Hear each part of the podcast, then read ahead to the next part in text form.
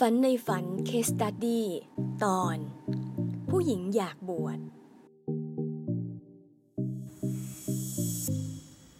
ลูกมีภูมิลำเนาอยู่ที่อำเภอสำโรงทาบ จังหวัดสุรินทร์ได้เข้าวัดครั้งแรกปี 2539 กับชมรมพุทธที่เอแบกแล้วก็ได้เป็นผู้นำบุญให้พ่อแม่และน้องๆ เข้าวัดพระธรรมกาย พ่อบอกว่าพ่อใช้ชีวิตผ่านไม่ได้55ปี เพิ่งจะพบครูบาอาจารย์ที่เป็นทิศเบื้องบนทำให้ชีวิตของพ่อสมบูรณ์แล้วคำถาม ลูกและน้องสาว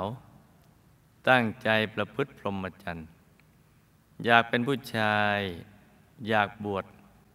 ในชาติต่อไปจะสมหวังไหมคะ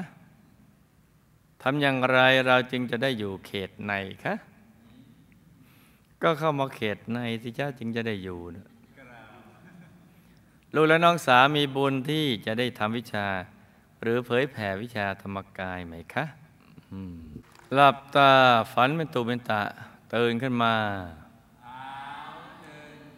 แล้วก็นำมาไล่ฟังเป็นนิยายปรำปรากันนะจ๊ะ ลูกและน้องสาวในอดีตก็เป็นกุลธิดา ชาตินี้ถ้าจะเปลี่ยนผังตัวเองให้เป็นผู้ชายและก็ได้บวชก็ต้องตั้งใจให้แน่วแน่